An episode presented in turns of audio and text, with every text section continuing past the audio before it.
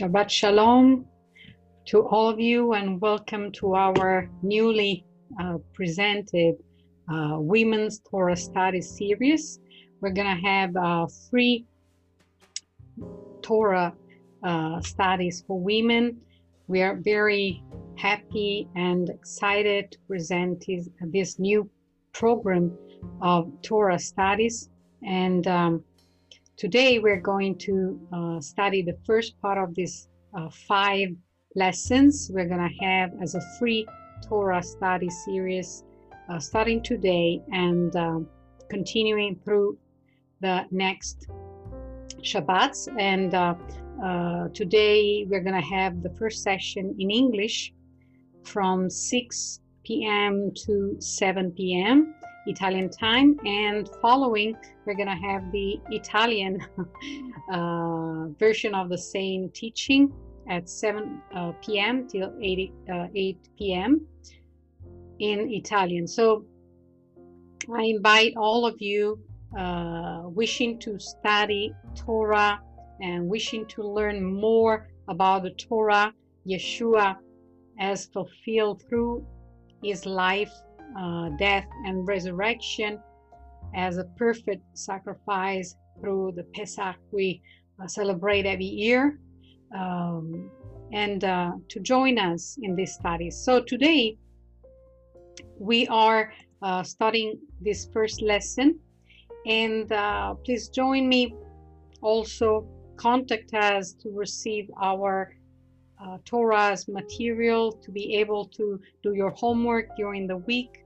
And every Shabbat will have uh, a particular aspect of this sermon.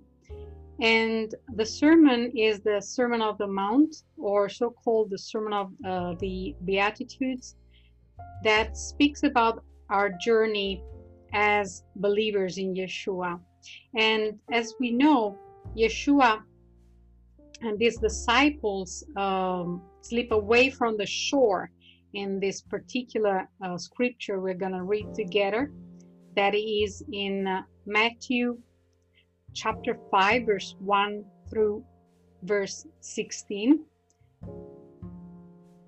And they slip away from the shore to escape the growing crowds and find a quiet hilltop to use an, an, uh, an open air classroom. So today, actually the the structure of the church of the beatitudes sits atop a small hill on the north shore of uh, lake galilee preserving the location of an earlier byzantine era church that uh, believers in yeshua pilgrims venerated as the local from which yeshua delivered the sermon on the mount. So today we're going to first of all present the first part of our study. And also we're going to have a question and answers uh, section. So I invite you all to write down your questions during the, the teaching so that you might receive also answers at the end of this teaching. And I also suggest you to take notes of the teaching uh, you'll certainly receive a printing version of our teaching upon request, but I always suggest every one of you to write down in your own words what you are receiving. Amen. So, what our focus is mainly uh, focus on uh, the group, the home groups through these lessons with women which are searching the voice of Hashem throughout the Torah. And uh, they are looking uh, forward to receive answers through the Torah. And Hashem is speaking throughout his body all over uh, the world and is confirming uh, through the scriptures what's coming through the timing he has been giving us today through the um, parasha sermon as you will find in the in our sermons written by Rabbi Arel and also confirming every single detail through his scripture, the Torah. So let's remember that during every meeting we have the time also to uh, fellowship. So it's also a chance to pray for each other. And if there are any prayer uh, requests, please write them so we might be able to pray for you. So this week we begin the, these five lessons in the Sermon on the Mount, and um, it's important that we are all feeling uh, encouraged, especially during this period, just coming out the COVID 19 uh, year we have been all striving through, and still here in Italy, we are having uh, many people dying and also suffering uh, with COVID 19. And uh, we are seeing that we are coming out this uh, situation as Hashem is allowing us to take also courage and uh, be stronger than we were last year through this trial we have been all through in all of, of the nations. And it's important to join uh, our studies during this time because it's important to be united in the Ruach HaKodesh. It's important to be united in the Holy Spirit, be aligned to the Messianic movement. And wherever you are, it's important not to be isolated because when we are together, we are stronger. And as Jews in the Mashiach, we are the living witnesses of what is the Torah in us. And when we step out in faith and we proclaim the Torah through the completion, through the fulfillment that Yeshua gave us through his life, death, and resurrection, we are just giving back what Hashem has given us the gift of the Torah upon the Mount Sinai. Sinai, that is uh, a mountain we will uh, recall through the teaching today. So we want to use this uh, teaching as an opportunity to also teach every one of us about discipleship and also about the job of learning Yeshua's word. It's important if you can also to join us in person now that we can travel, we can move. Uh, obviously, always being uh, aware of all the changes in our nations, but we can all start meeting in person right now in open uh, spaces or in very huge big spaces. So our priority is to gather as many people as we can, starting from women, because women in uh, the Torah, throughout the scriptures, are so important in the redemption of Israel. As women, we are called to lead the redemption of Israel. And it's written in the scriptures that the daughters of Zion will be responsible of the redemption of the people of Israel. And we have to pray that this call and is going to be so strong in our hearts. And we will be so united to pray for one another also to uh, preach his word so powerfully that people might hear us, as it was for uh, Miriam, his mother, but also Magdalene and many other women which have been serving uh, during his life. And they were present at, at his death and at the resurrection. As we all remember, Magdalene was the first one to testify of her his resurrection. So we'll have, as I said, after the teaching, also a time for discussion, questions and answers, and um, let's start. speaking about the Beatitudes. So we read Matthew 5, verse 1 through 16. And I would uh, suggest you to open your uh, Bible at the book of Matthew, chapter 5, verse 1 through 16.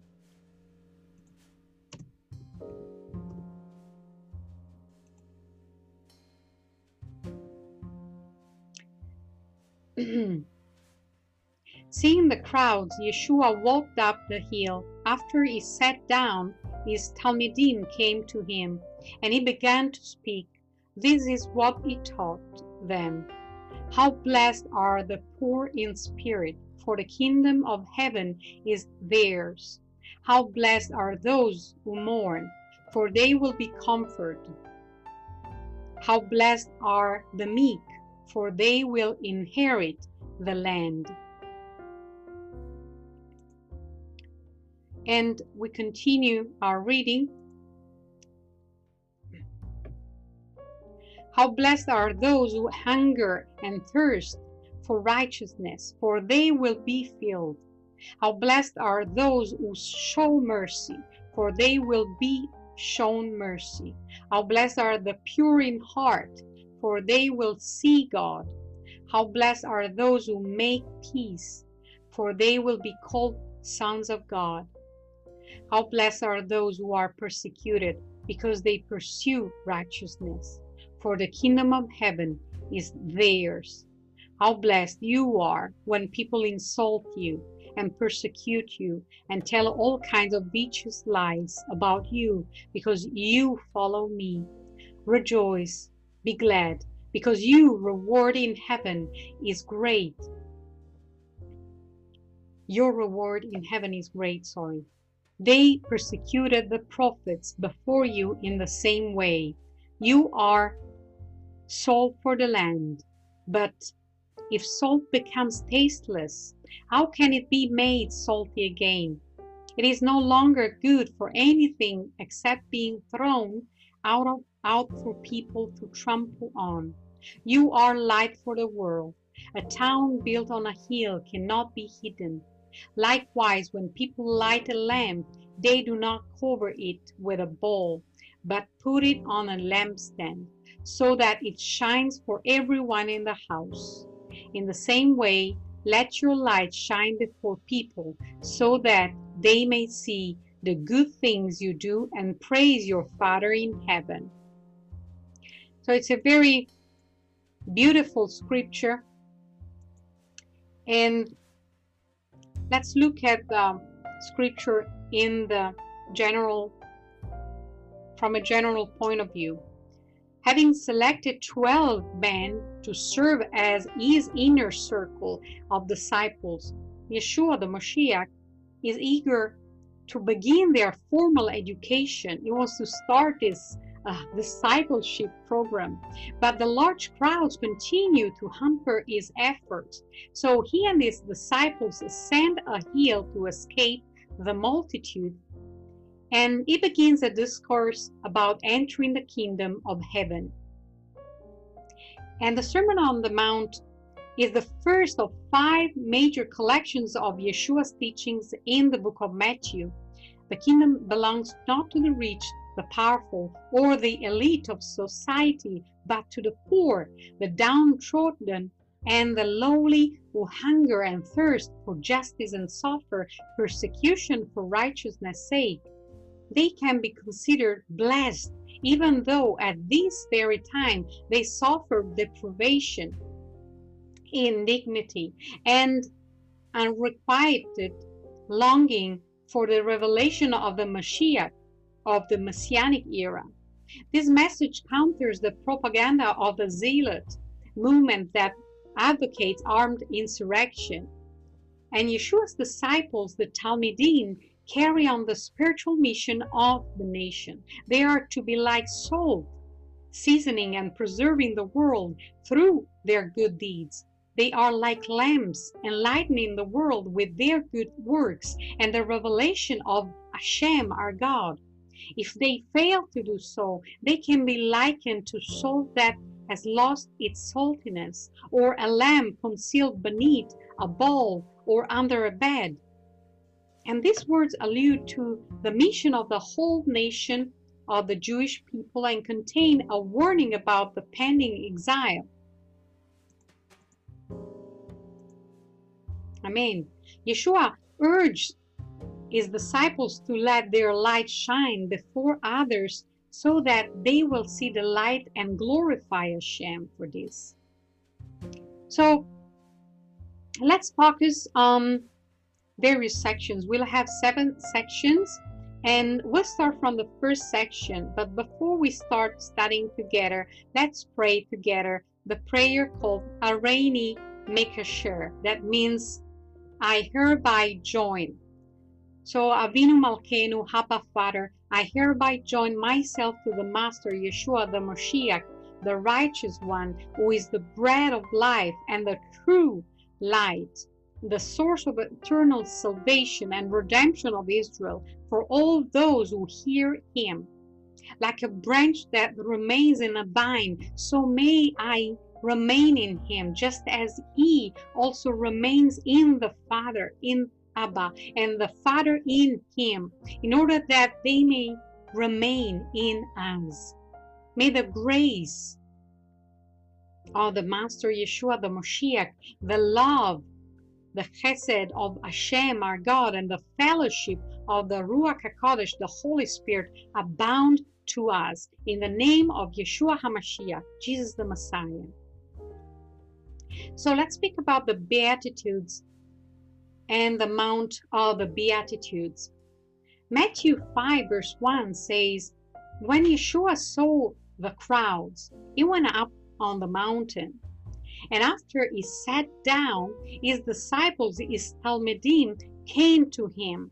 So the ministry of Yeshua drew large crowds almost from its outset.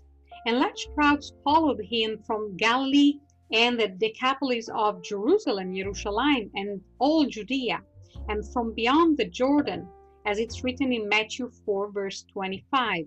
So multitudes of people sought him, and the sick, uh, the sick people followed him to be healed.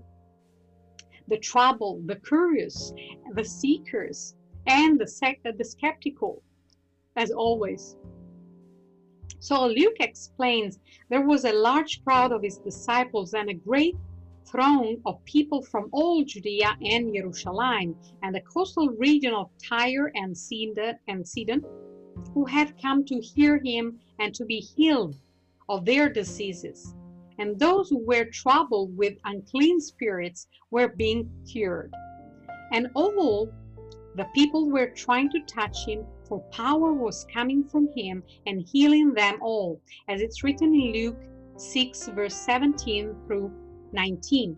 So Matthew says that when he saw the crowds, he went up on the mountain to, cheat, to teach, not so that the crowds would be able to better hear him teaching, but to escape the crowds, so that he could have some time to teach his disciples.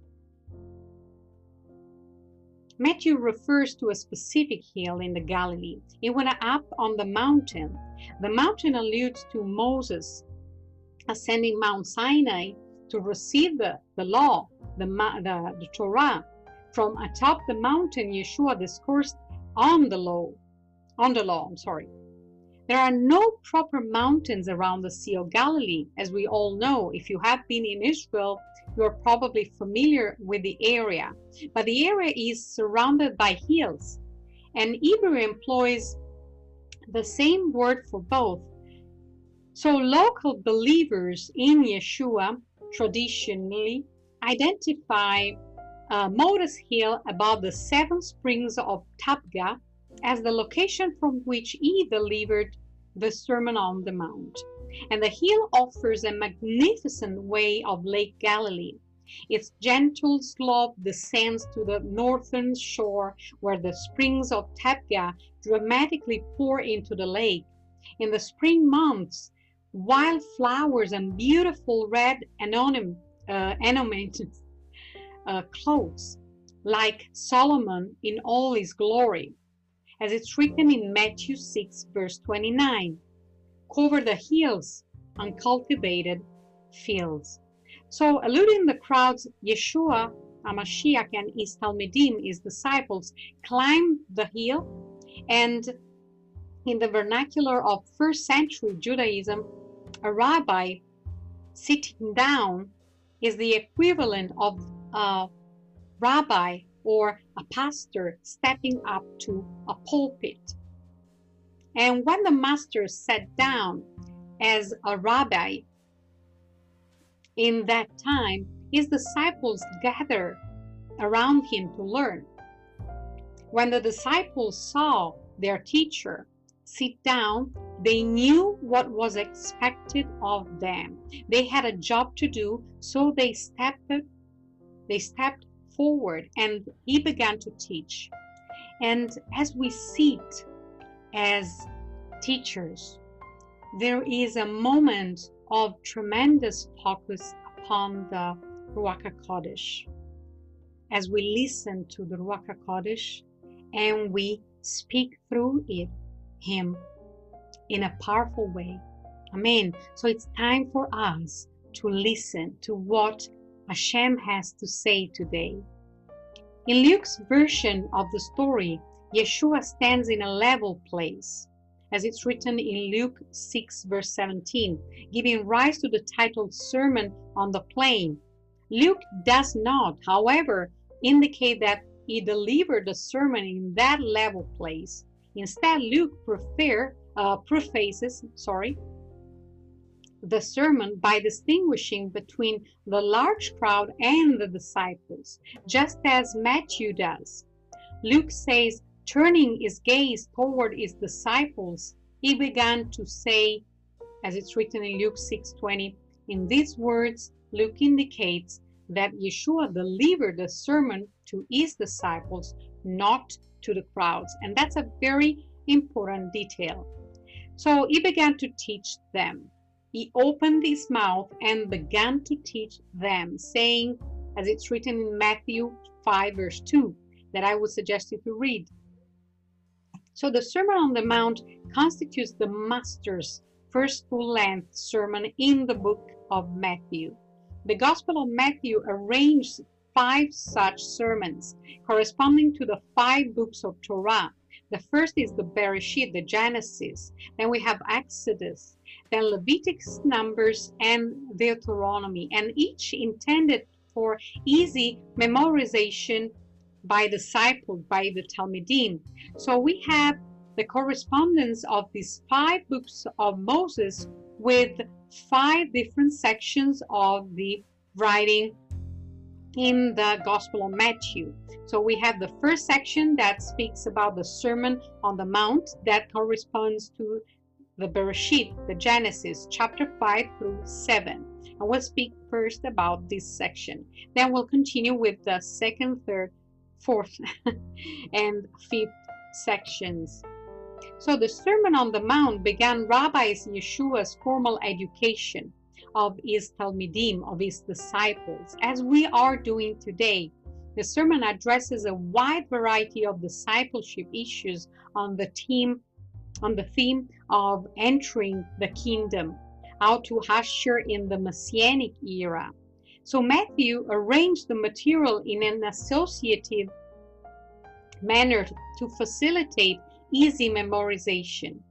And in these passages, the master laid out the practical applications of his gospel message repent. The kingdom of heaven is near. It's Yeshua's guide on how to seek first his kingdom and his righteousness, as it's written in Matthew 6, verse 33. It is his prescription for the path of repentance that leads to the redemption. Amen. So let's speak about the first focus, the first section of Matthew's Gospel. Let's speak about Beatitudes.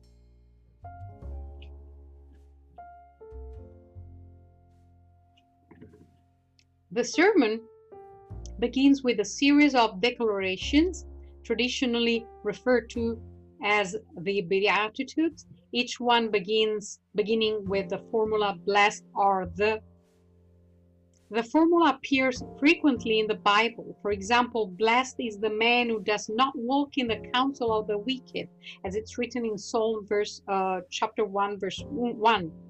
And the English language provides no adequate word to translate the Hebrew word ashrei, which prefaces the biblical formula ashrei are the poor in spirit, ashrei are those who mourn. Various translations render it as fortunate or joyful, blessed, or even happy. The Hebrew implies something closer to deeply contented. contented. In that sense, several of the Beatitudes seem contradictory. In what way are the poor, the mourners, the downtrodden, and the persecuted to be understood as glad and deeply content? The contradiction emphasizes a central point theirs is the kingdom of heaven. That is to say, their hope is in the messianic era such men and women cannot base their happiness or sense of contentment on temporal circumstances. Instead, they must rely on Hashem, our God. And because they rely on Hashem, they find inner shalom, inner peace. In the Beatitudes, Yeshua brings good news to the lowly and downtrodden, and the prophet Isaiah says, encourage the exhausted, the strengthen, and strengthen the feeble. Say to those with anxious heart, heart, take courage, fear not. Behold, your God will come.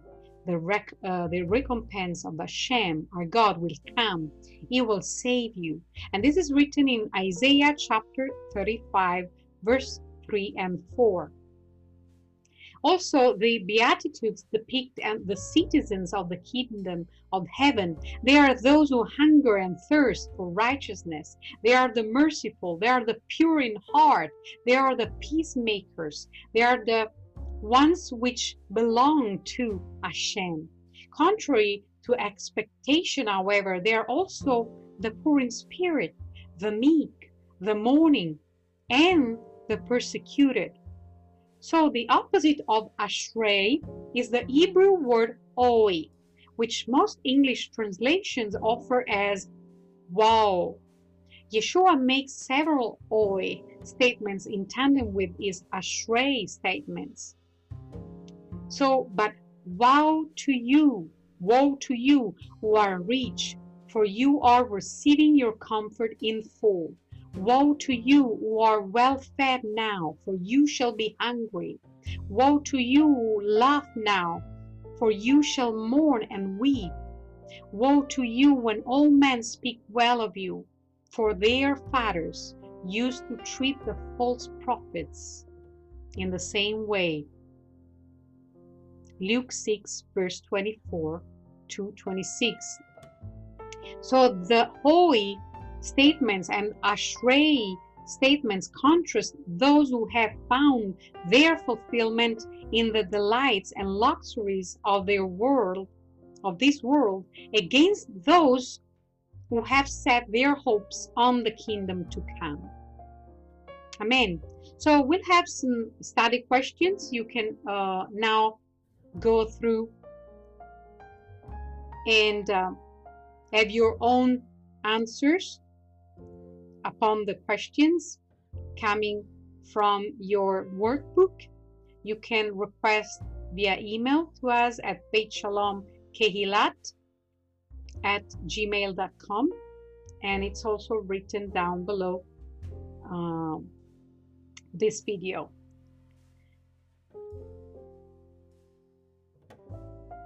Amen. So the first uh, question is, what are some common ways to translate the Hebrew word ashrei? The second is, why are those who are the poor, those who mourn, those who are downtrodden, and those who are persecuted to be considered blessed? And the third question is, how do we translate the Hebrew word oi?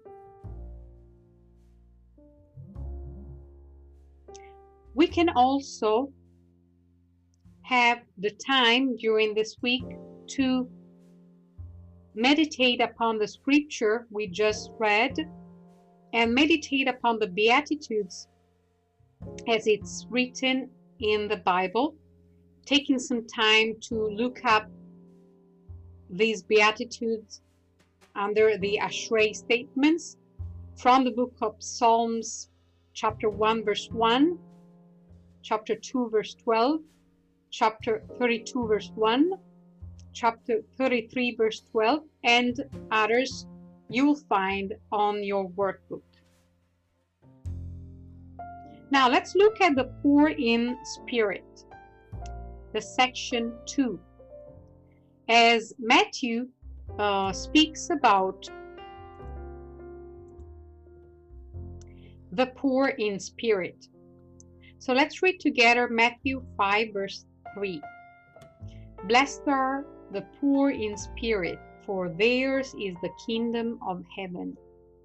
In Luke's Gospel, Yeshua HaMashiach, Jesus the Messiah, declares, Blessed are you who are poor, for yours is the kingdom of Hashem, our God. Luke 6, verse 20.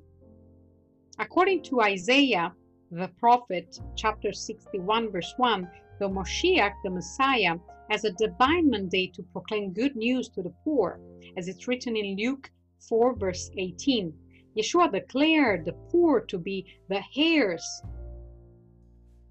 Amen, of the Messianic era. The kingdom reverses the value system of this present age. In the Messianic era, the first will be the last, and the last will be the first. The wealth and beneficence, beneficence, I'm sorry, of the kingdom will satisfy those who once suffered in want and need, while the rich, however, will find entrance into the kingdom difficult. In fact, we can read in Luke 6, verse 24 Woe to you who are rich, for you are receiving your comfort in full. Yeshua says, It is hard for a rich man to enter the kingdom of heaven. Matthew 19, verse 23. So the rich have failed to store their treasure in heaven. They have stored up treasures on earth, on earth where moth and rust destroy. The same principle divine of divine reversal applies to the reward and punishment of the afterlife. Let's remind about um, Abraham. Abraham tells the rich man in torment, child, remember that during your life you receive your good things, and likewise Lazarus, bad things, but now is being comforted here and you are in agony. This is written in Luke 16, verse 25. So most of us don't think that we are rich. But by comparison with world poverty and the standard of living in Yeshua's day, most modern people in developed first world countries are rich. So what can we do about it? Well, Matthew's version of the Beatitude is broader and offers a little more hope for the affluent disciple. Instead of limiting the Beatitude to just the economically poor, Yeshua says, Blessed are the poor in spirit. To be poor in spirit refers to one's attitude and conduct. The poor in spirit might be men of wealth, but they conduct themselves with the humility of the poor. They do not rely upon their riches or live according to the extravagancies of the affluent. The poor in spirit does not conduct himself with the haughtiness and pride that his wealth affords, but instead lives modestly, employing his wealth for the kingdom Let's invest in the kingdom of heaven, brothers and sisters. Amen. Such a person is reached toward Hashem, as it's written in Luke 12, verse 21. By the same measure, a poor man who lives extravagantly and at the expense of others is not poor in spirit. As it's written in Proverbs 30, uh, 13, verse 7 there is one who pretends to be rich, but has nothing. Another pretends to be poor, but has great wealth. So James, the brother of the of the Mashiach, the, of the Master, explains the poor in spirit as those who refuse the glory in their wealth, but adopt the attitude of the humble, remembering that their lives are fragile and quickly fleeting, as it's written in James 1, verse uh, 10 and 11. So, Paul, Shaul, the apostle, warns those who are rich not to be con uh, conceited or to fix their hope on the uncertainty of riches, but on a Hashem, who richly supplies us with all things to enjoy. And he urges the rich to be generous in good deeds, so in mitzvot, and sharing in order to store treasure for the future. This is written in First Timothy chapter 6 verse 17 through 19. So also the second section can be discussed through three questions uh, four, sorry. The first question for your study time is what is the principle of divine reversal? The second question is what do the wealthy find difficult to do? The third question is what does it mean to be poor in spirit? And the last and fourth question is what does it mean to be rich toward Hashem, our God, as it's written in Luke uh, chapter 12, verse 21? So I encourage you to write down on your note notebook and your workbook. You can ask us to be sent to your uh, email address all these answers so you can meditate upon scriptures uh, during your own time this week and have also uh, intimacy with Hashem. Amen.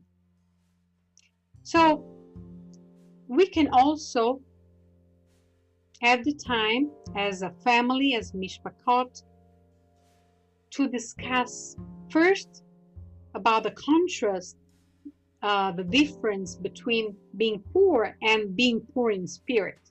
Then discuss what it might look like to be rich in spirit. And we're going to do it in small groups. Amen. And this is written in Proverbs 13, verse 7.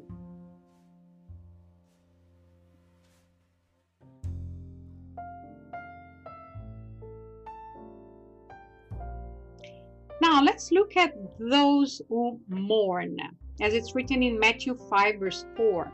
Blessed are those who mourn, for they shall be comforted. When you lose someone, or when your heart is broken and sorrowful, you obviously don't feel happy about it. But Yeshua teaches happy are those who mourn. In what way should a mourner feel happy? And when will mourners find this promised consolation?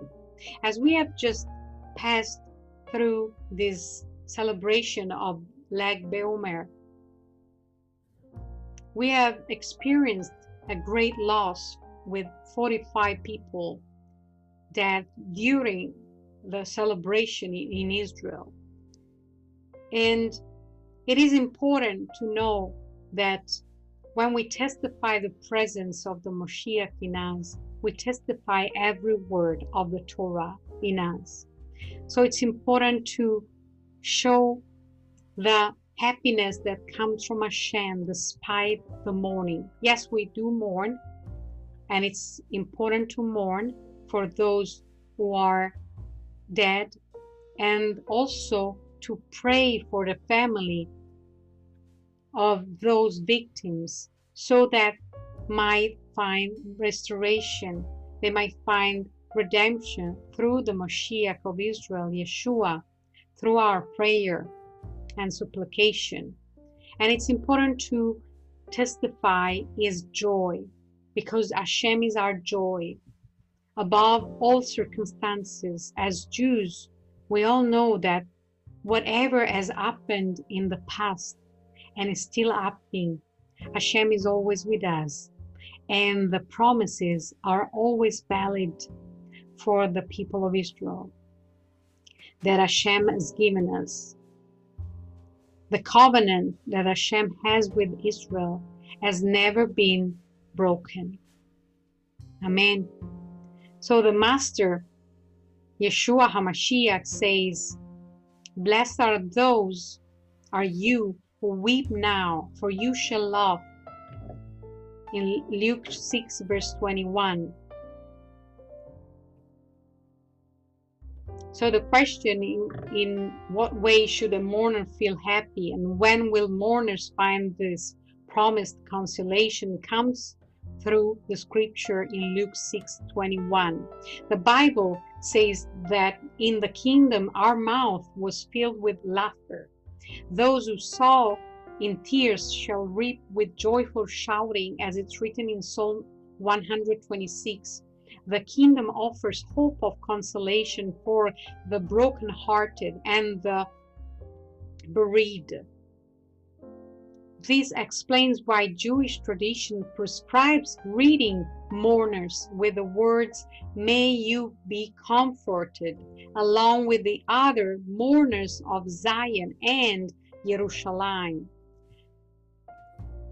The Moshiach Yeshua contrasted those who mourned for Zion against the powerful and elite of society, such as the Romans, the uh, Herodians, and the Sadducees. He said, Woe to you who laugh now, for you shall mourn and weep, as it's written in Luke 6:25. So when the kingdom comes, those who have loved this present world and its deceits will suffer loss. But those who mourn over the exile and yearn for Zion's redemption will find their consolation in the kingdom of heaven. Amen.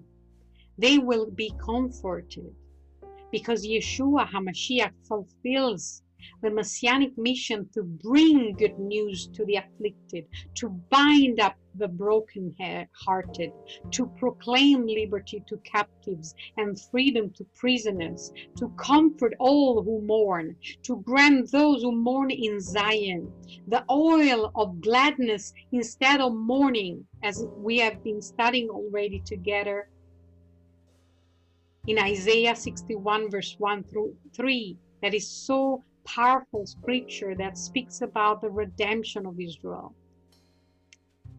and the function we as women have in the three keys for redemption Hashem has given us that I would suggest you to have a look through our uh, Messianic Bible studies on our YouTube channels and also on our SoundCloud channel.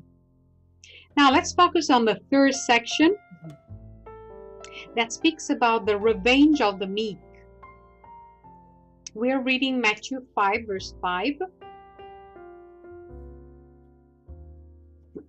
Sorry. Blessed are the gentle, for they shall inherit the earth.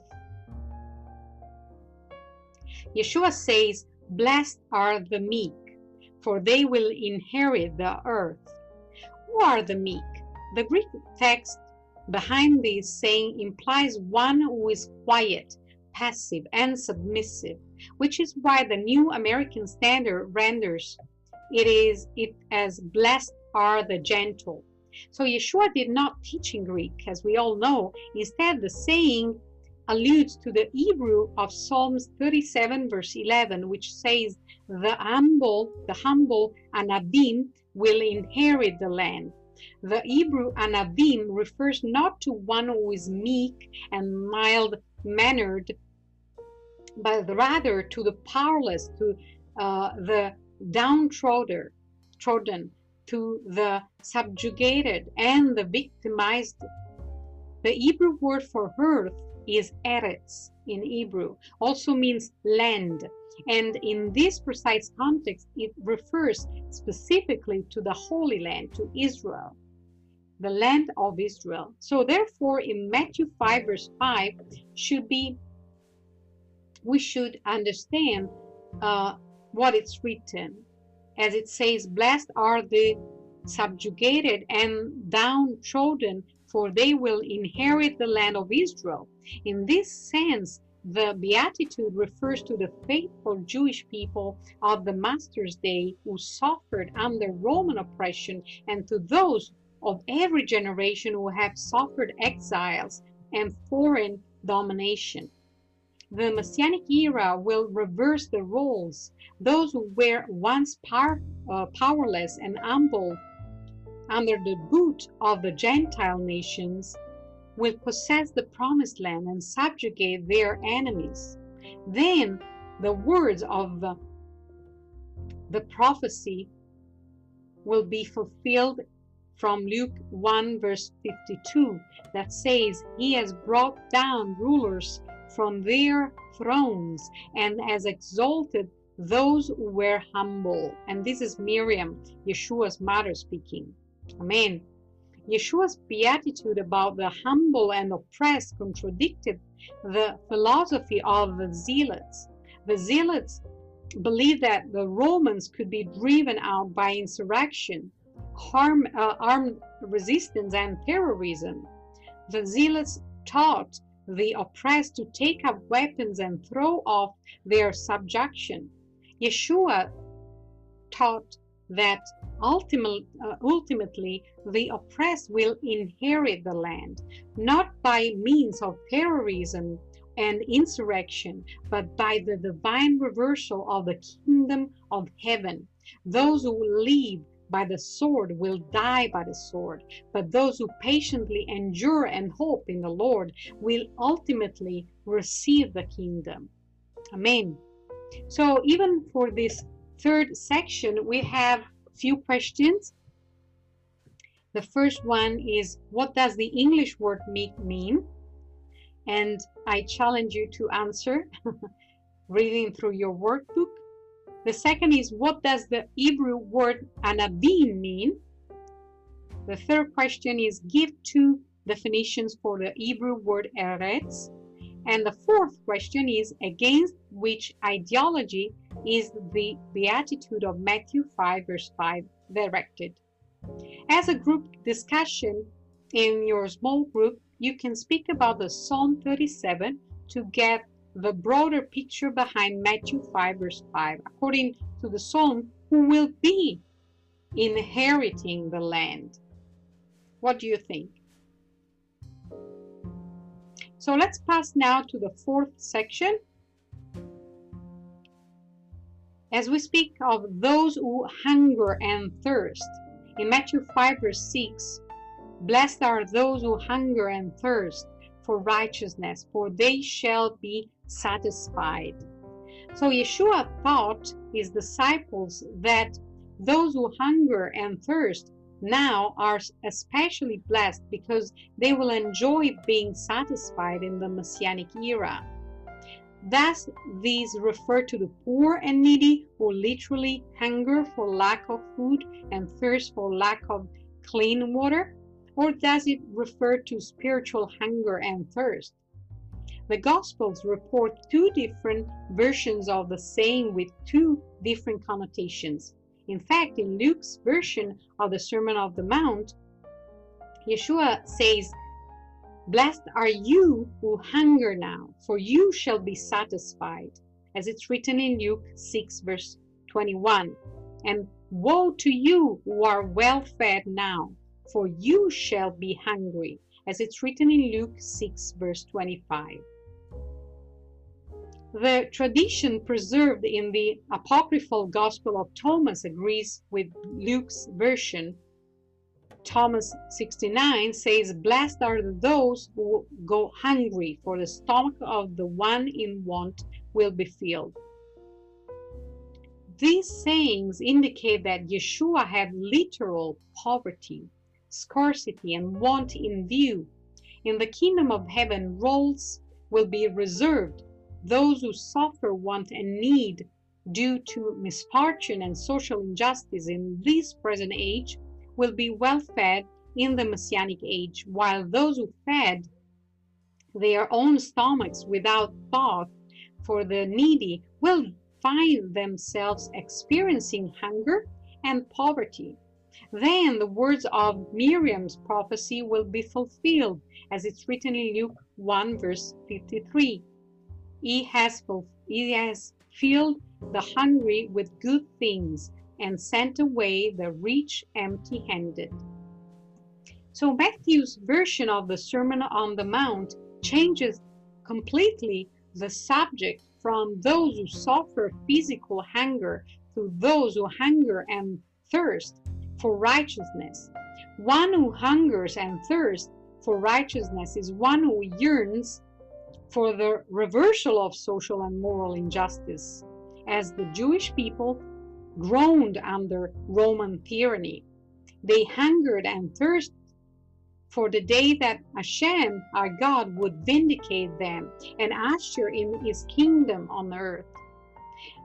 Yeshua HaMashiach assured his disciples that they are yearning for Hashem, our God's righteous vindication would be satiated, I'm sorry, when the Messianic era comes. Therefore, the two versions of the saying complement one another. And when the kingdom comes, the literally, uh, the literally hungry and thirsty will be satisfied, and the reversal of circumstances will satisfy all who have hungered and thirsted for righteousness and justice.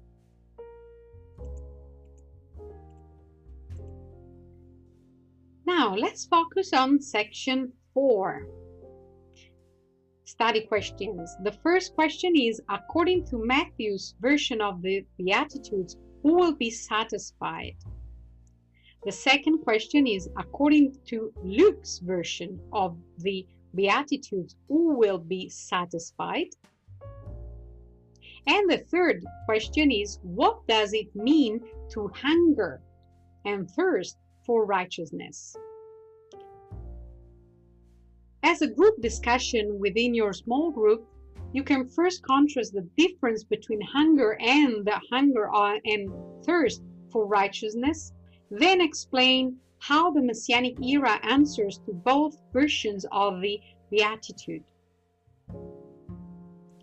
Now let's look at the compassionate. Matthew says in verse 7, chapter 5, verse 7, Blessed are the merciful, for they shall receive mercy. Those who are merciful and compassionate, compassionate toward others are blessed because they will receive mercy and compassion from Hashem. Conversely, one who does not show mercy toward others should not expect to receive mercy from heaven. The Talmud, as we all know in the tradition traditional Jewish commentary says, He who is merciful to man toward Hashem, our God, is merciful in heaven. So the beatitude of the merciful, finding mercy with God, belongs to a series of the Moshiach's teachings based upon the biblical rule of measure for measure. By your standard of measure, it will be measured to you. Yeshua explained. For if you forgive others for their transgressions, your heavenly Father will also forgive you. But if you do not forgive others, then your Abba, your Father, will not forgive your transgressions. And this is written in Matthew uh, chapter 6, verse 14 and 15.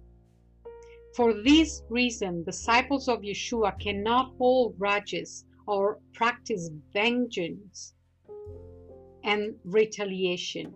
We are told, Pardon, and you will be pardoned.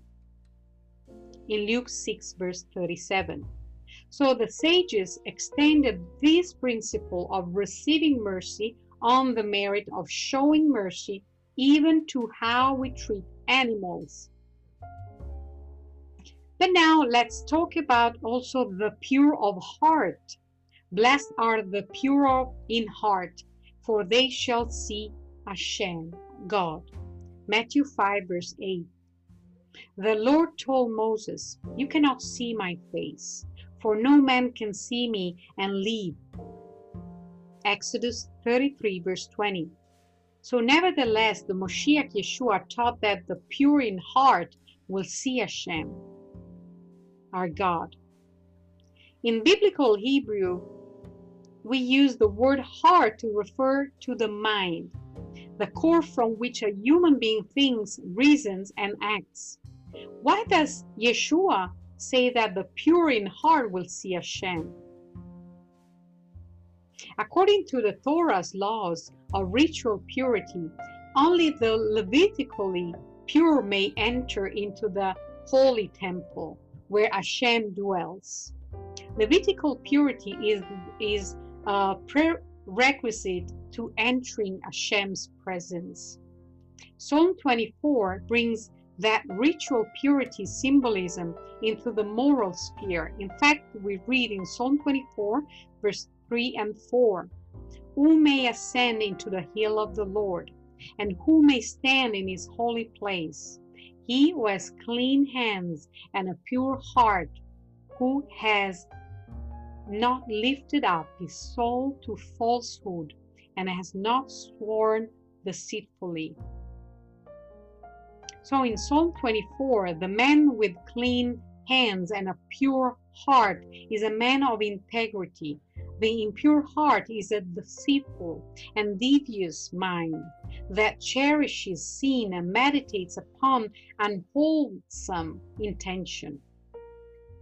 The man with a pure heart does not harbor deceit, malice, or immorality in his mind. He will receive a pure revelation of Hashem, our God, as it says, the upright will behold his face. It's written in Psalm 11, verse 7.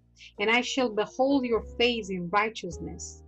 I will be satisfied with your likeness when I awake. It's written in Psalm 17, verse 15.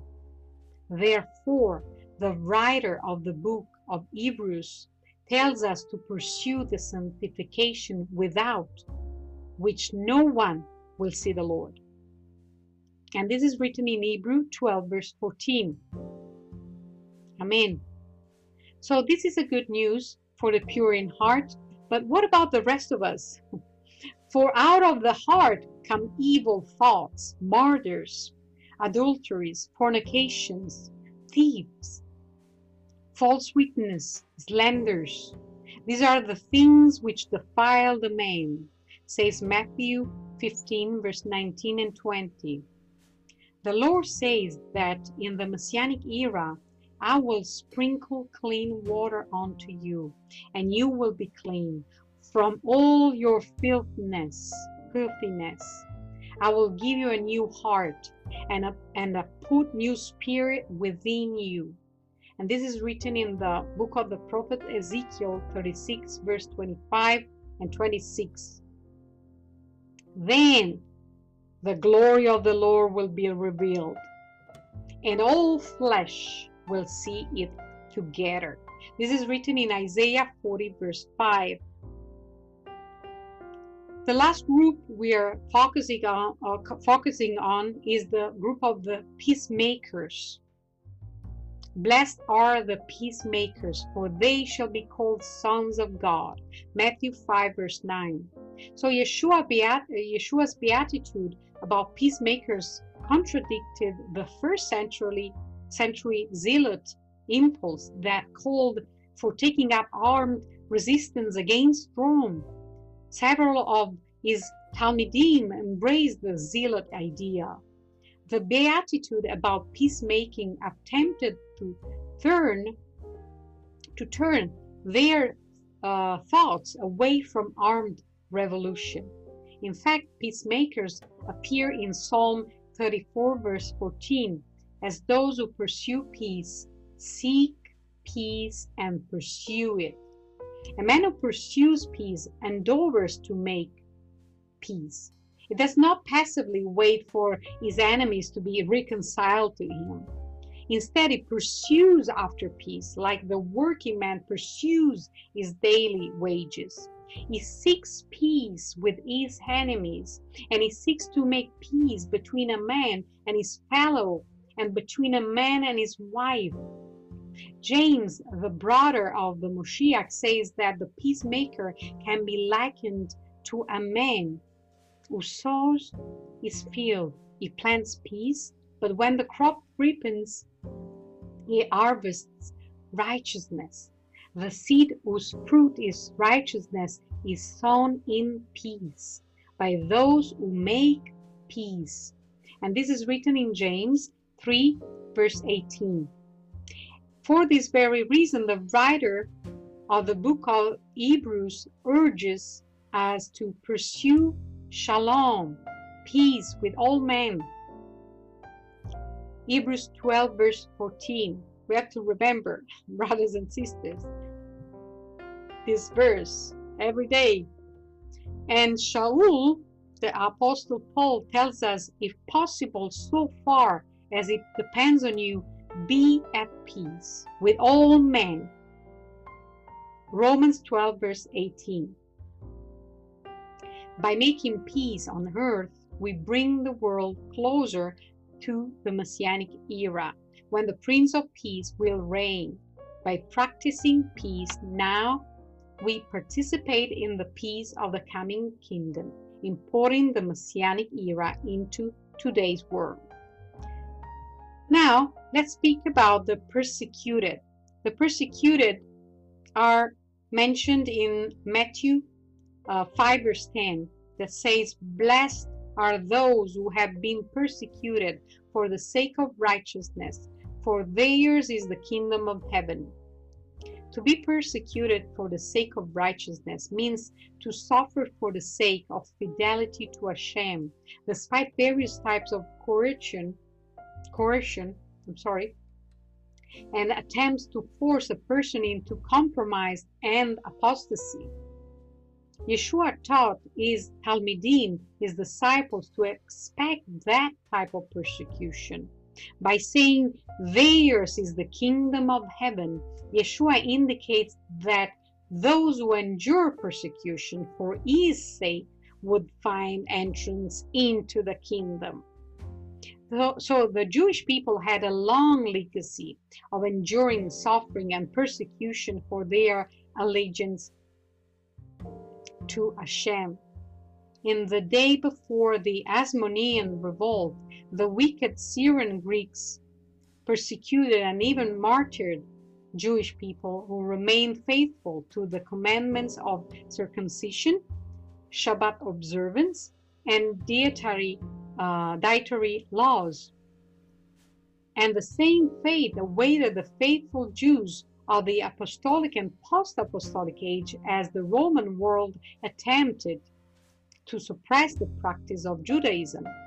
So Rabbi Yeshua, our Mashiach, warned his Talmidim that they would be insulted, persecuted, and falsely accused specifically because of their affiliation with him. He said, Blessed are you when men hate you and uh, ostracize you and insult you and scorn your name as evil for the sake of the Son of Man. Luke 6, verse 22. He reminded his disciples, his Talmidim, that the prophets of old suffered similar persecution from their countrymen. He said, Be glad in that day and leap for joy, for behold, your reward is great in heaven. For in the same way their fathers used to treat the prophets. Luke 6, verse 23. Yeshua's Talmidim, his disciples, should be concerned if they never experience some measure of persecution for the sake of Moshiach. Woe to you when all men speak well of you, for their, uh, their fathers used to treat the false prophets in the same way. Luke 6, verse 26. So the reward of the persecuted is laid up in heaven that it is to say it remains with God to be paid out at the coming of the kingdom of heaven. They came to live and reign with the Moshiach for thousand years. And this is written in the book of Revelation 20, verse 4, that I would suggest you to read.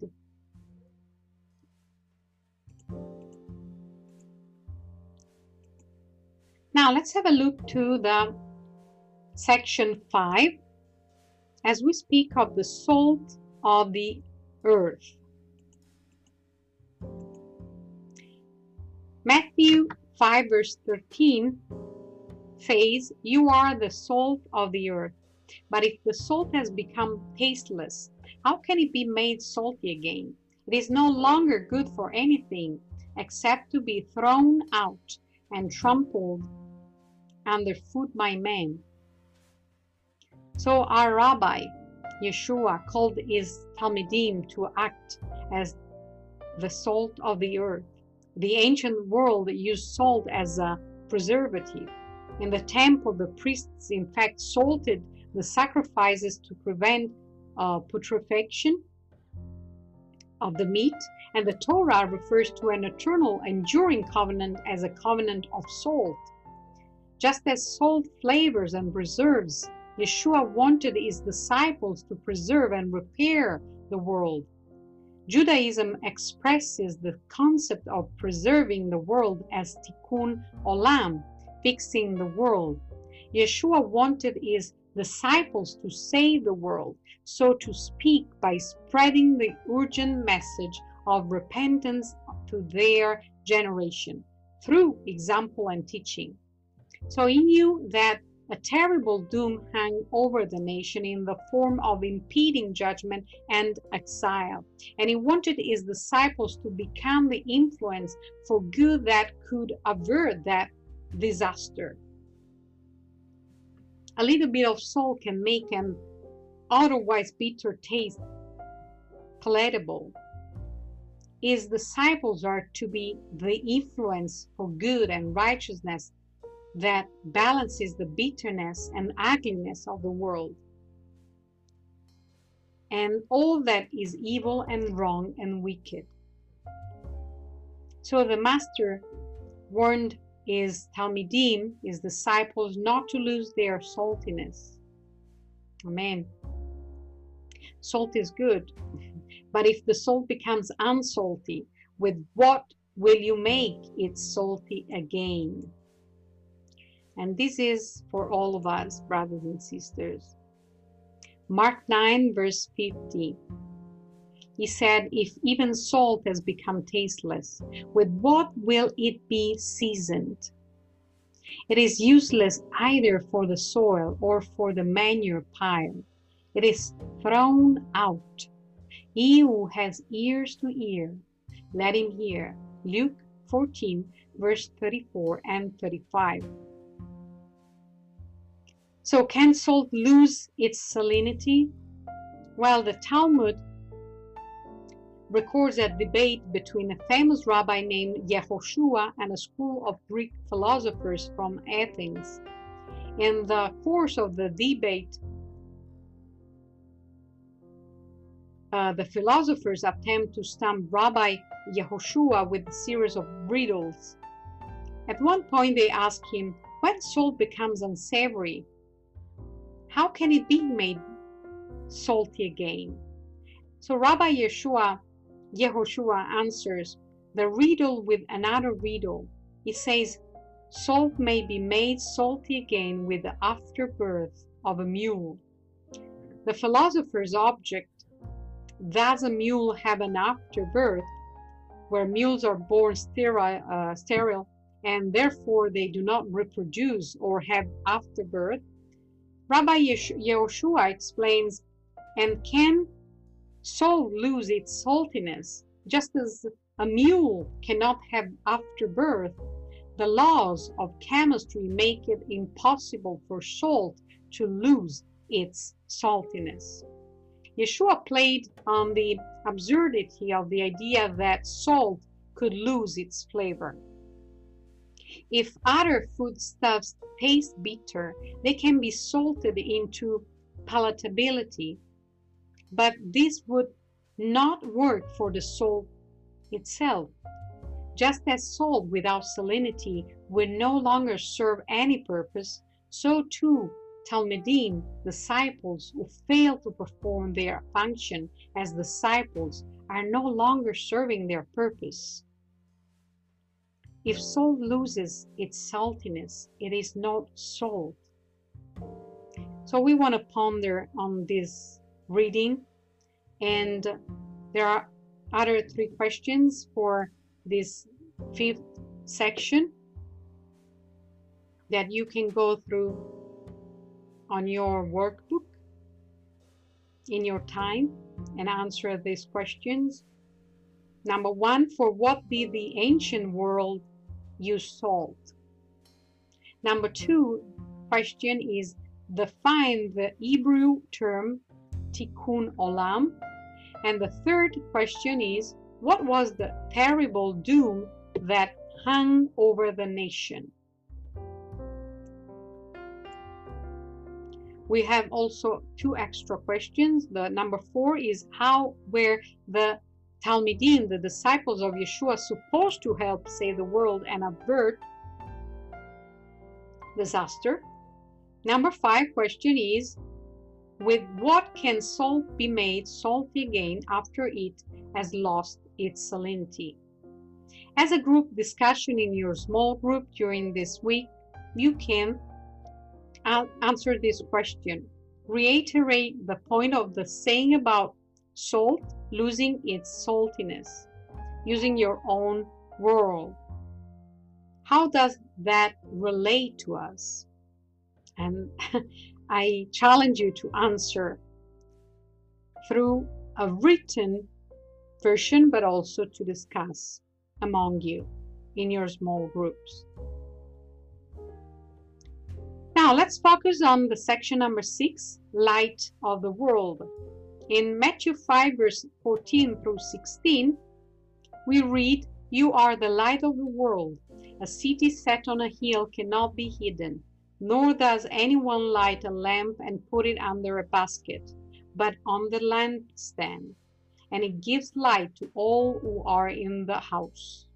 Let your light shine before men in such a way that they may see your good works, your mitzvot, and glorify your Father, your Abba, who is in heaven. So Yeshua told these Talmidim, his disciples, that they were the salt of the earth. In the same teaching, he told them, You are the light of the world. With these words, he urged his Talmidim to fulfill their national mission as Jews to be a light to the world. They were to provide spiritual enlightenment for the world around them and to spread the kingdom's message of repentance that could avert the looming judgment. The interior walls of first century houses had smell at small uh, niches in which the homeowner placed on an oil lamp for illumination. And from that perch, the lamp gives light to all who are in the house. Yeshua pointed out the absurdity of lighting a lamp and then covering it with a basket. Just as salt without salinity fails to fulfill its purpose, a lamp under a bowl or a bed is also useless, as we all know. In the two analogies, salt and light correspond.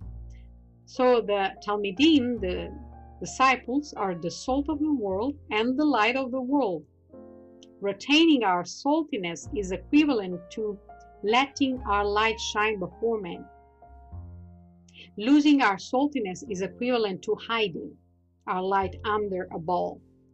So, what is the saltiness? What is the light? How can Yeshua's disciples retain their saltiness? And how can they give light to everyone in the house? Well, the Master Yeshua answered, Let your light shine before men in such a way that they may see your mitzvot, your good works, and glorify your Abba Father who is in heaven. the Talmidim's main message consisted for their mitzvot, their good works, their acts. In Judaism, the term good works is idiomatic for acts of loving kindness. Amen. Loving kindness, chesed, and the fulfillment of the commandments. Yeshua told his disciples that if they kept the commandments according to his teaching, they would retain the influence of their saltiness, and their light would shine before men and bring honor to Hashem. The salt and the light in Matthew 5, verse 13 through 16, sees words which have meaning. So the salt is equal to Talmidim, the disciples. The saltiness means good deeds, mitzvot. Salt without saltiness is the disciples, the Talmidim, without good deeds. The lamp represents the disciples. The light represents the good deeds, so the mitzvot. And the concealed lamp is equal to disciples without good deeds. The meaning is that a disciple who does not practice, who does not put into practice what he studies through good deeds, the commandments, and the teaching of the Master, Yeshua HaMashiach, is not fulfilling his purpose and has become useless. So there are few questions also for this uh, section that I would suggest you, as always, to write and to ponder in your time. Number one, with what source of illumination were first century homes lit?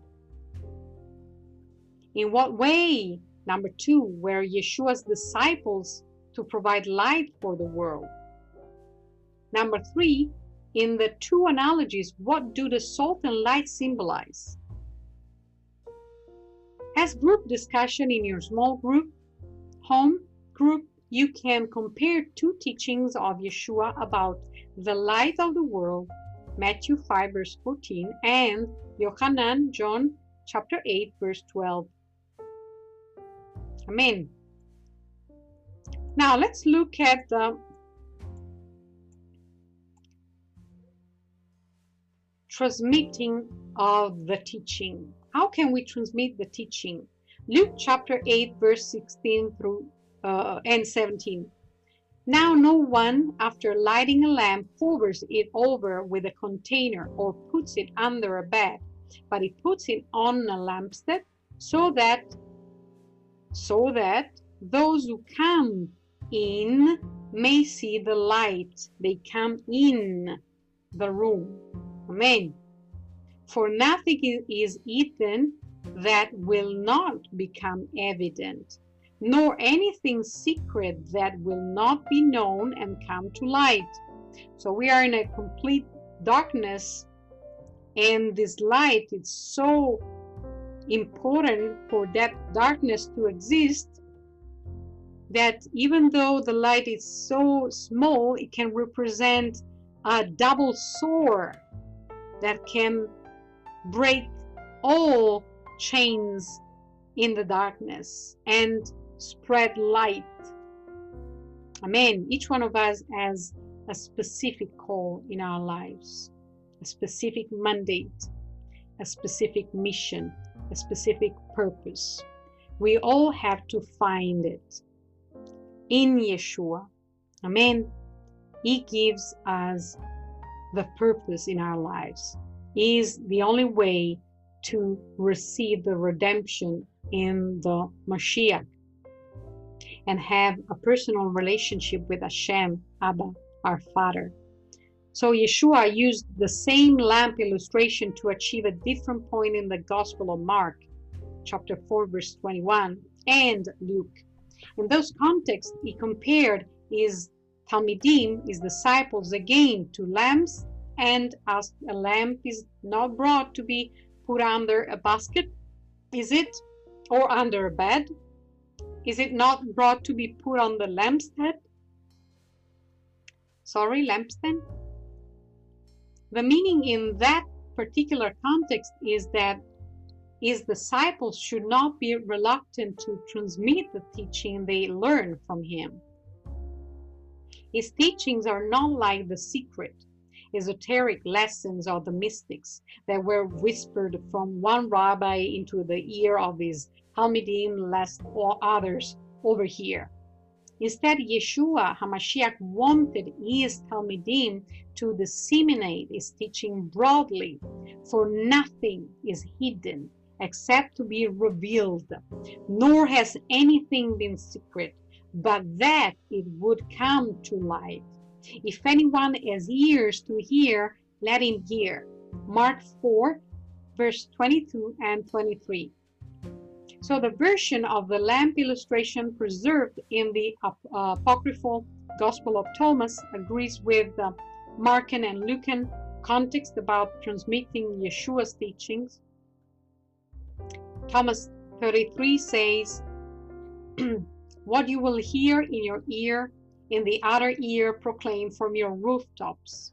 After all, no one lights a lamp and puts it under a basket, nor does one put it in a hidden place. Rather, one puts it on a lampstand so that all who come and go will see its light. So the hidden lamp in Mark 4, verse 21 till 23, as well as in Luke chapter 8, verse 16 and 17, sees the lamp as the Talmidim, the disciples, the light as the transmission of Yeshua's teaching, the concealed lamp as the Talmidim who do not transmit his teaching. And the meaning is a disciple who does not transmit the teaching of his rabbi is not fulfilling his purpose and has become useless.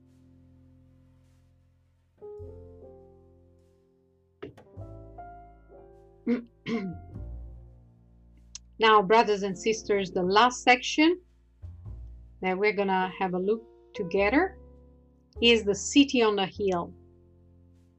The question is, what did Yeshua mean when he referred to his Talmidim, his disciples, as the light of the world? The saying hinted toward the destruction of Jerusalem, Jerusalem, which is a city set on a hill. In Matthew 5, verse 14 and 15 says, A city set on a hill cannot be hidden nor do people light a lamp and put it under a basket, but on a stand, and it gives light to all in the house. So a lamp placed under a ball extinguishes itself for lack of oxygen. You can try it. it always uh, happens. The extinguishing of the light of the world ends toward the destruction of Jerusalem and the temple, which are also referred to as the light of the world. Yeshua foresaw the danger and urged his Talmidim, his disciples, to influence the generation toward repentance. Along the same line of thought, Yeshua warned his Talmidim that salt without saltiness is no longer good for anything except to be thrown out and trampled under people's feet, as it's written in Matthew 5, verse 13. These words creep, uh, I'm sorry, alluded to the destruction of Jerusalem and the coming exile, that is, the so called times of the Gentiles, as it's written in Luke chapter 21, verse 24. They will fall by the edge of the sword and be led captive among all nations. And Jerusalem will be trampled underfoot by the Gentiles until the time of the Gentiles are fulfilled. Amen. So that is to say, if Israel had repented under the teaching, the teaching of Yeshua HaMashiach, Jesus the Messiah, and the influence of his disciples, the destruction of Jerusalem might have been averted and the redemption would have dawned, as the prophet Isaiah says, Arise, shine, for your light has come, and nations shall come to your light. They shall bring the praises of the Lord. Isaiah 60, verse 1 through 6. Let's look at the last questions for this section 7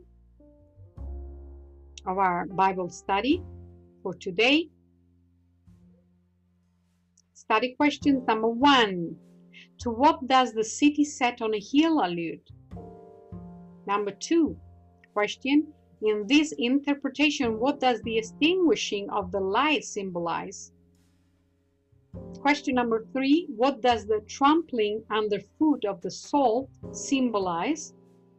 And as a group discussion in your small group, I would suggest you to think about what would you think is meant by the so-called times of the Gentiles, as it's written in Luke 21, verse 24. Also, Revelation 11, verse 2. This is a very interesting verse that I challenge you to uh, take a look at. And in your workbook, you will find all the questions and reading we have been through, and you'll have the time to meditate upon the scripture, uh, answer the questions, also have discussions throughout the week within your small group. If you are not part of any small group, I would suggest you to contact us via email so you can join us in your local area uh, small groups and minyans so you can be blessed in Yeshua's name. In the primary sources we have been uh, using, in addition to the uh, book of Matthew, chapter number 5, verse 1 through verse 16, are also some of the commentaries and uh, foundational collection of Jewish law arranged in uh, 63 uh, tractates, that is the Talmud, and also the Gospel of Thomas, that is a first or second century Coptic non canonical sayings gospel. So I hope you have been blessed with this uh, Torah study, first appointment. Uh, we are going to see each other next Shabbat before that, you'll have your small group discussion and uh, um, gathering during the week. So I, I, would suggest you to contact us. As I said, if you don't have any uh, family or small group to join, and uh, blessing in Yeshua. Before we finish, I'm going to pray for this uh, Torah study we are doing specifically for women. Amen. Avinu Malkeinu, Abba Father, I thank you for this time you have been giving us to be at your presence. Father, let this light shine. Let your light shine in us. Let us be light and salt to shine upon the darkness of this world, to testify your presence in us, to be your body in this world, to be testimonies of your faithfulness, your compassion, your love and kindness through your good deeds. Let us pro, uh, put into practice what we have learned today in the name of Yeshua HaMashiach, Jesus the Messiah. Amen. Shavua Tov to all of you and speak to you soon. Later.